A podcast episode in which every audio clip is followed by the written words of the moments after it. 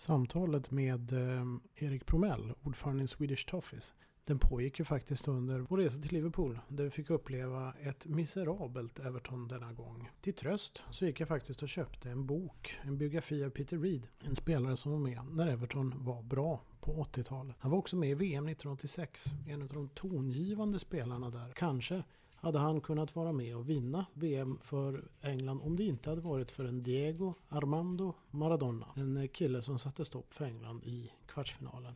Peter Reed kanske ni kommer ihåg som den här nummer 16 som försöker komma ikapp Maradona. Det är faktiskt en sekvens som Peter Reed ägnar en hel del tid åt i boken att beskriva. Om han skulle få göra om den så vet han nog vad han skulle ha gjort. Sen gjorde ju Maradona också mål genom fusk, genom den så kallade Guds hand. Men det var synd. Det var en fin generation och Peter Reed var mitt i den generationen och fick spela på mitt och mittfält tillsammans med Glenn Hoddle. Peter Reed är en av mina stora favoriter.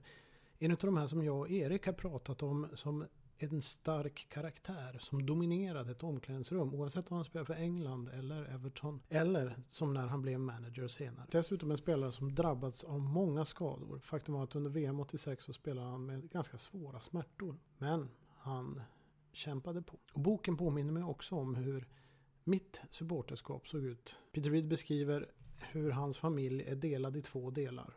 Den ena delen är Evertonians och den andra delen är Liverpudlians, Liverpool-fans. Och han har en farbror, eller om det är en morbror, som stöttar honom fullhjärtat i hans eh, fotbollsspelande och karriär.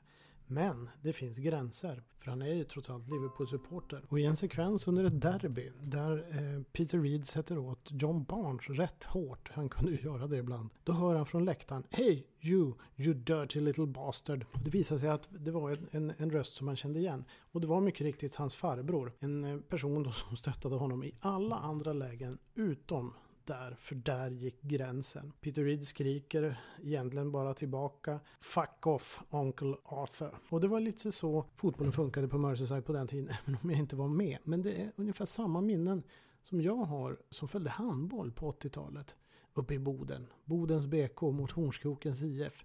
Tajta matcher oftast. Tills dess att Hornskroken, mitt lag, gick upp en division. Men innan dess var det stenhårda derbyn. Och alla vi som såg på de här derbyna vi visste ju vilka spelarna var. Det var en närhet, men det var stort. Och det var alltid fullsatt på Hildursborg när de här matcherna spelades. Lite ungefär samma känsla, fast ändå inte riktigt. Samtalet med Erik Promell kommer fortsätta. Vi går in nu i den sista delen och nu är det ju som vanligt upp med spelare, upp med tankar. Och han kommer att presentera nummer 12, den han har på bänken, som nog skulle kunna ta en plats faktiskt. Men vi börjar där vi slutade förra avsnittet i diskussionen om Dave Thomas, den eh, magiske yttern som hade kommit från Queens Park Rangers och gav de där eh, läckra passningarna från kanten in till Bob Latchford i det Everton på 70-talet som Erik Promell växte upp med. Det magiska Everton, men det Everton som aldrig vann någonting. Men vi kastar oss in i diskussionen återigen och vi slutar med Dave Thomas, nummer 11 i laget. Han kunde spela med nummer sju också ibland. Och vi fortsätter där eh, det var lite trubbel faktiskt med lönerna.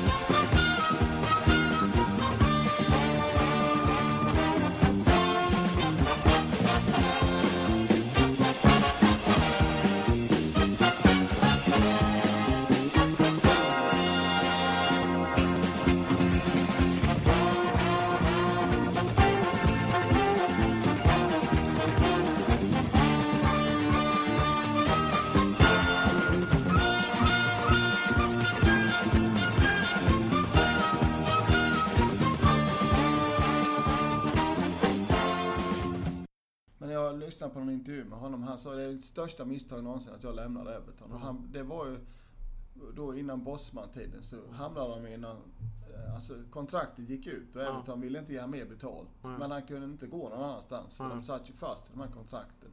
Det finns någon berömd bild, alltså en sån här lag, laguppställningsbild från 70-talet där fyra spelare vänder bort huvudet på bilden. För mm. att de är, och det var han och Latchford och mm. King tror jag det var. Mm. För de var missnöjda med lönen så ville mm. de liksom visa det. Mm.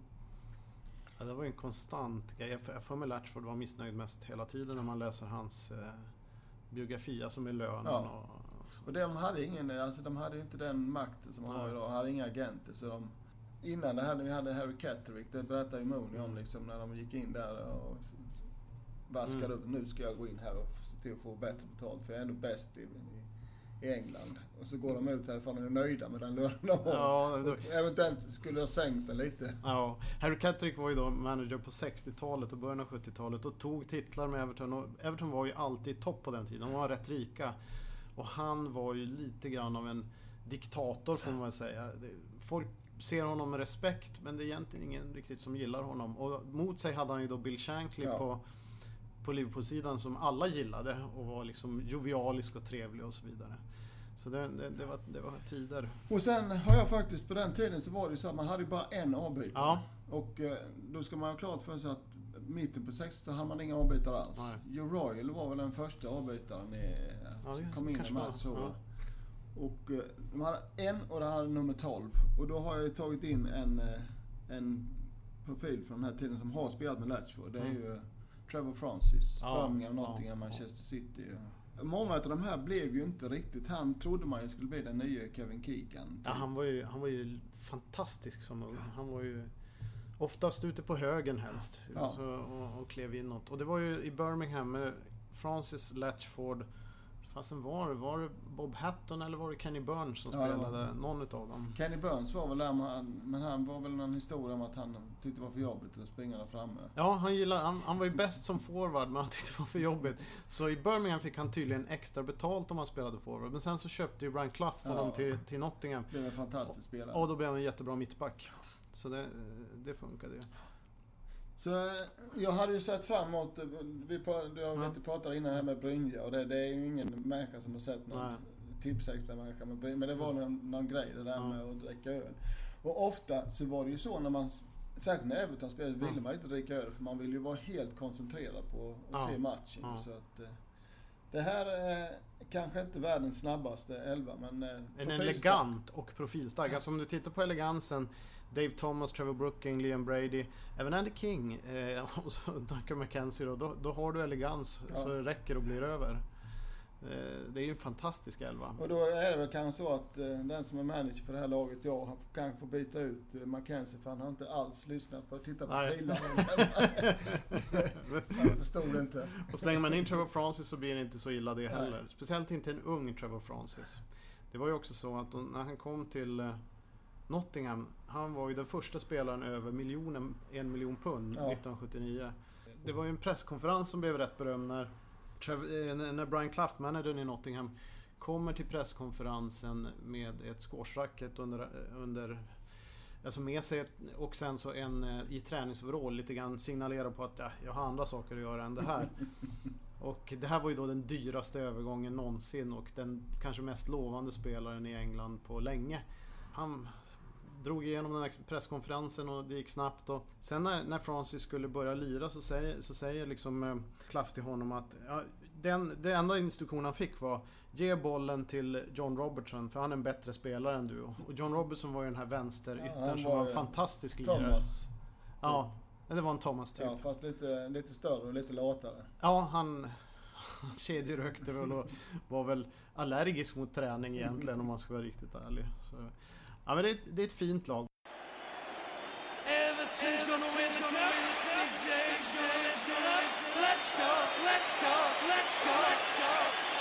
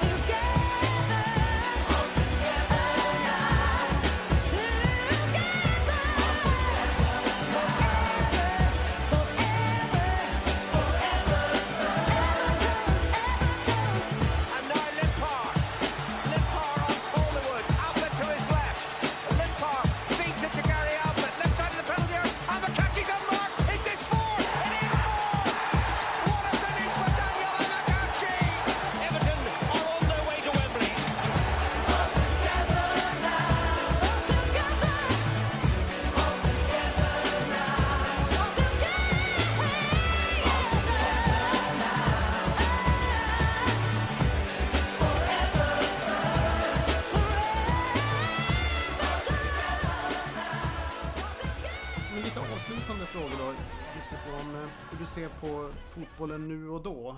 Hur, hur utvecklingen har gått. Alltså det är nog många som har som har på på den tiden. Det, det är ju en jätteindustri idag. Ja. Eh, fotbollen. Det är mer business än, än, än klass. Mm. Sen är det klart, alltså, det är ju så mycket lättare att vara supporter. Man får ju reda på allting Mm. idag. Det är ju bara att gå in på telefonen eller datorn eller Mm. paddan så får man Mm. hur mycket information. Som vi pratade om i förra avsnittet här. Mm. Då fick man ju leta information. Ja. Man fick eh, prenumerera på grejer. Det, det finns ju inte idag. Nej, det Och fotbollen är ju en, en stor industri som har, de har gjort det bra för de har lyckats marknadsföra och få den här sporten ännu större. Men det är ju väldigt inriktat nu. Mm. Om man ser på unga människor, jag vet, jag pratar med din son och Mm. lite andra här, som säger man lite på skämt att det är väl många i din klass som håller på Everton. Nej, nej, nej, det finns ingen. Nej, det finns Utan de håller ju på de här storlagen, United Mm. och, och Arsenal och och Typ Real Madrid. Real Madrid och Barcelona och sånt där. Så, och det, det kommer ju aldrig bli så igen. Men Nej. samtidigt är det ju... Det här har ju sin charm med att... Och, menar, det var ju inte så att när du och jag var i Mm. pojkrummen, Mm. du bodde i Boden och jag huset. Det var inte liksom... Alltså man, åka hit så en gång om året, det fanns ju inte på kartan. Nej, det var ju helt omöjligt. Jag var man- ju faktiskt där första gången då när jag var 17 år själv. På en fantastisk resa. Det, det, jag såg eh, två matcher. En mot Manchester City borta. Jag Men lyckades träffa Malcolm Allison.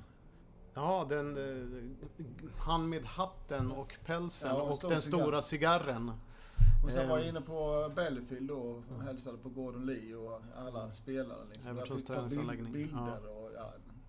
Och det är ju helt omöjligt idag. Du kommer ju inte någonstans, får ju inte träffa en spelare. Och de, Nej, det, det går inte. Det är lättare i Everton än, än kanske i... Jag måste säga, om du kommer till Manchester United är det helt omöjligt. Spelarna är jättelångt bort ifrån det. Även i Everton är, är, är de rätt, långt bort. Det är de här gamla, de som var aktiva på 70 80-talet som behöver lite pengar Ja. och sådär som, som ställer upp. och det är ju rätt små pengar de Ja, ja. Det, det är märkligt ändå hur stor skillnad det är. Jag menar, vi pratade igår med, om Former Players Organization i Everton. Jag menar, en sån kille som stormålvakten Gordon West på 60-talet. Det fanns, det, alltså han var ju riktigt bra Ja. näst efter Gordon Banks då. Ja. Och eh, han var ju i princip utfattig. eh, Och de hjälpte honom att fixa en höftledsoperation så att han skulle klara sig. Jag tror till och med de gav honom en färg-tv eller något sånt där också. Så det är olika Sen förutsättningar. pratar man här med mental ohälsa. Ofta på den tiden när du hade det som fotbollsspelare så blev det ju alkoholen som Ja, som de gick dövade. till. Och det är ju många, många av dem som... Alltså de, de får illa sen efter Ja. karriären. Väldigt illa. Och nu, nu kommer det bli annorlunda men det är fortfarande det här med... De har ju mycket pengar Mm. nu men det är fortfarande det här med att du kommer. Livet kommer ju slockna. Mm. Det, det, det är så. och vissa tycker det är skönt att eh, slippa det här mediebruset. Ja. Och, och vissa saknar det. Man ser ju Gasta till exempel som en person. Det ser man ju på. Han vill ha uppmärksamhet hela Ja, tiden. ja. Och det får han inte på samma sätt som före detta fotbollsspelare. Nej, man får inte det, det. Sådana typer som är så extroverta som Gassa blir svårt att hantera. Tror jag. Sen var det också roligt det här med hur klubbarna är. För igår när vi hade den här tisdagen på Players träffade jag en kille som, som jag träffade förut, också Swedish Toffee. Som blev Everton-entusiast när han var typ ja, 14 eller något sånt där. Och då var det också så att de var här i Liverpool och eh, åkte förbi Goodison. Och det var 1987. Och det var när eh, Howard Kendall avgick och Colin Harvey tog över. Ja. Och då var båda där samtidigt. Plus Peter Reed som skulle bli assisterande. Och då kommer han förbi där och kollar. Och, som, ja men kom in, det är ungefär, då bjuder de in honom. Och så får han träffa alla de här, för de är ju ändå där. Och det de gör också, det är att de tar ut ligabucklan, den äkta, plus Howard Kendalls Manager of the Year. Eh, ur något kassaskåp de har där. Och, så, och den här ligabucklan är ju stor, det är tre delar Ja. som de måste bygga ihop. De tar ut den, de bygger ihop den och ställer den där så får han stå och ta foton med, med bucklorna, lyfta dem eh, och han får snacka med, med Colin Harvey och, och de här. Sånt händer ju inte Nej. idag. Det är ju som helt Jag har faktiskt, jag har, eh, just om Colin Harvey har jag faktiskt en anekdot. På en av medlemsresorna Mm. så ska jag flyga hem eh, till Sverige via Köpenhamn. Går ur planet, går Mm. in på eh, kastet där och möter Colin Harvey. Mm.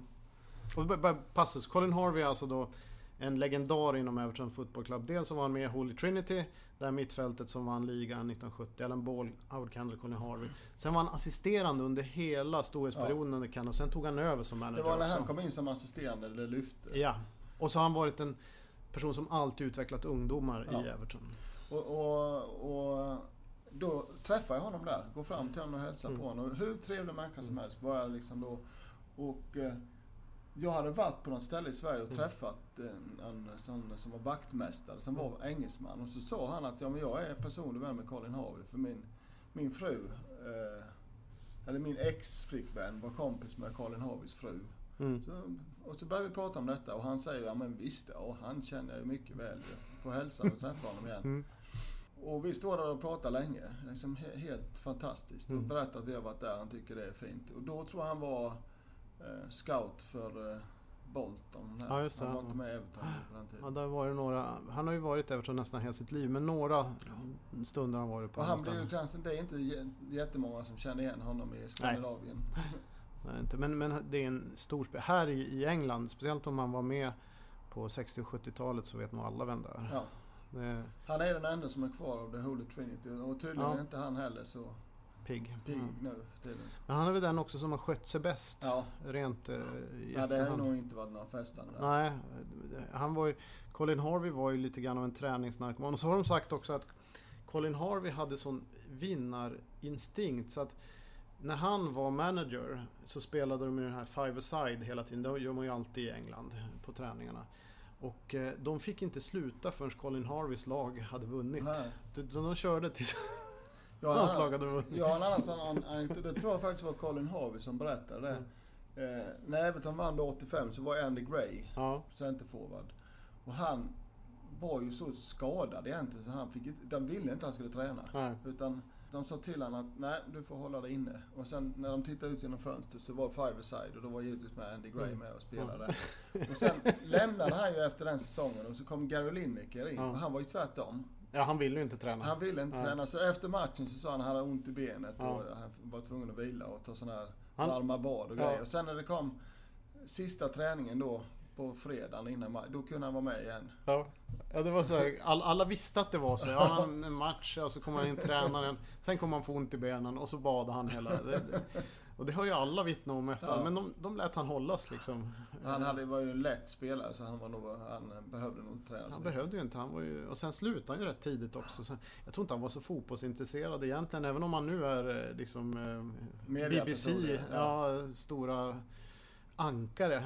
Men, men i grunden så är jag inte säker på att han var det. Om, om vi nu ska komma in Mm. för att försöka någon gång få att avsluta nu, Ja. så kan vi faktiskt prata om... Vi hade ju en fråga igår om det här med att vara manager i Everton och vinna någonting. Ja. Eh, Ja. Nu har jag ju inte studerat det här förkrigstiden så mycket, men om man Nej. tittar på när vi har vunnit någonting efter kriget Mm. så var det ju Harry Catterick som Mm. spelade i Everton i slutet på 40-talet och, Mm. och sen då var det ju liksom sån här Mm. välgörenhetsmatch, Mm. träningsmatch för det var ju krig. Men, men sen spelade han en hundratal matcher Ja.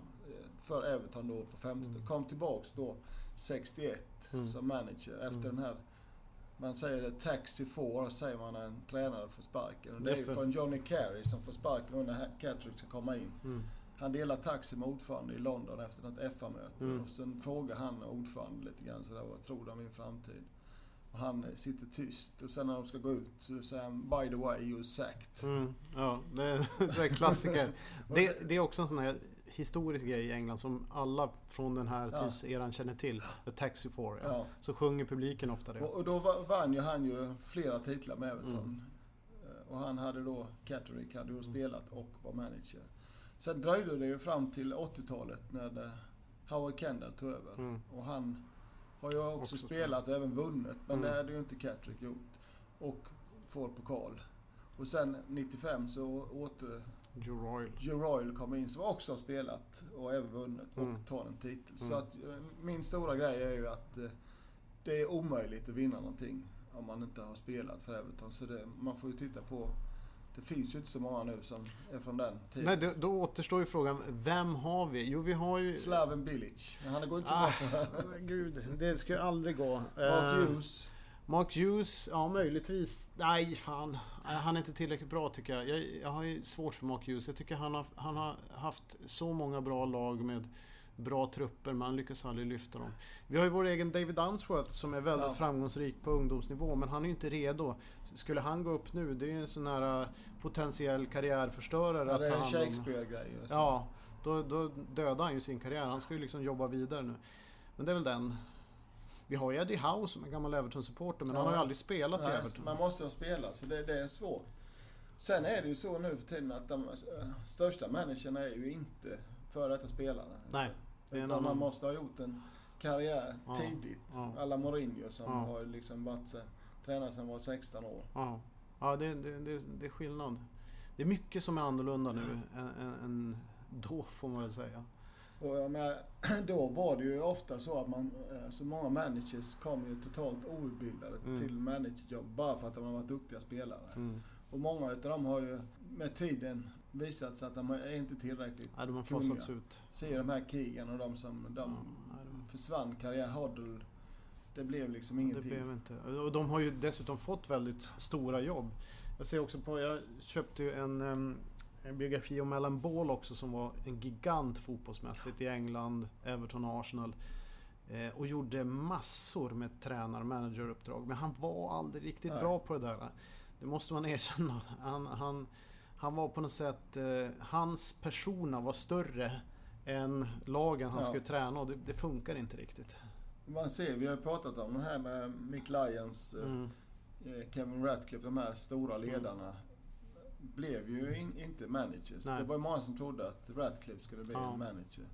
Peter Reed blev ju faktiskt... Ja, blev det. Och rätt framgångsrik ändå ja. som manager måste man säga. Manchester City bland han, han stabiliserade ju Manchester City under en period när de inte riktigt var så bra. Och Sunderland var ju 12 år. Ja, eh. och, och, gjorde rätt, riktigt bra ifrån sig där faktiskt. Ja men tack! Då har vi haft ett långt samtal. Nu vet jag att du måste vidare till eh, samlingen på ja. Thomas Frost. Thomas Frost ja. Weatherspoon. Vi kommer väl lite senare jag och min son. Vi får ladda upp. Ja, men ja. trevligt att pratas vid. Detsamma. Ja, det var allt för denna gång med Erik Promell, Swedish Toffees ordförande. Jag kommer garanterat att prata med honom fler gånger och vi kommer säkert ha andra ämnen då också. Nu har vi täckt in Tipsextra, nu har vi täckt in Swedish Toffees historia, men det finns så mycket mer att prata om. Så nu skulle jag bara säga, fast om det är onsdag så vill jag tillönska er en eh, kommande bra helg och fantastiska resultat. Så jag säger bara Old School Football Podcast i väntan på lördag. Skål på er!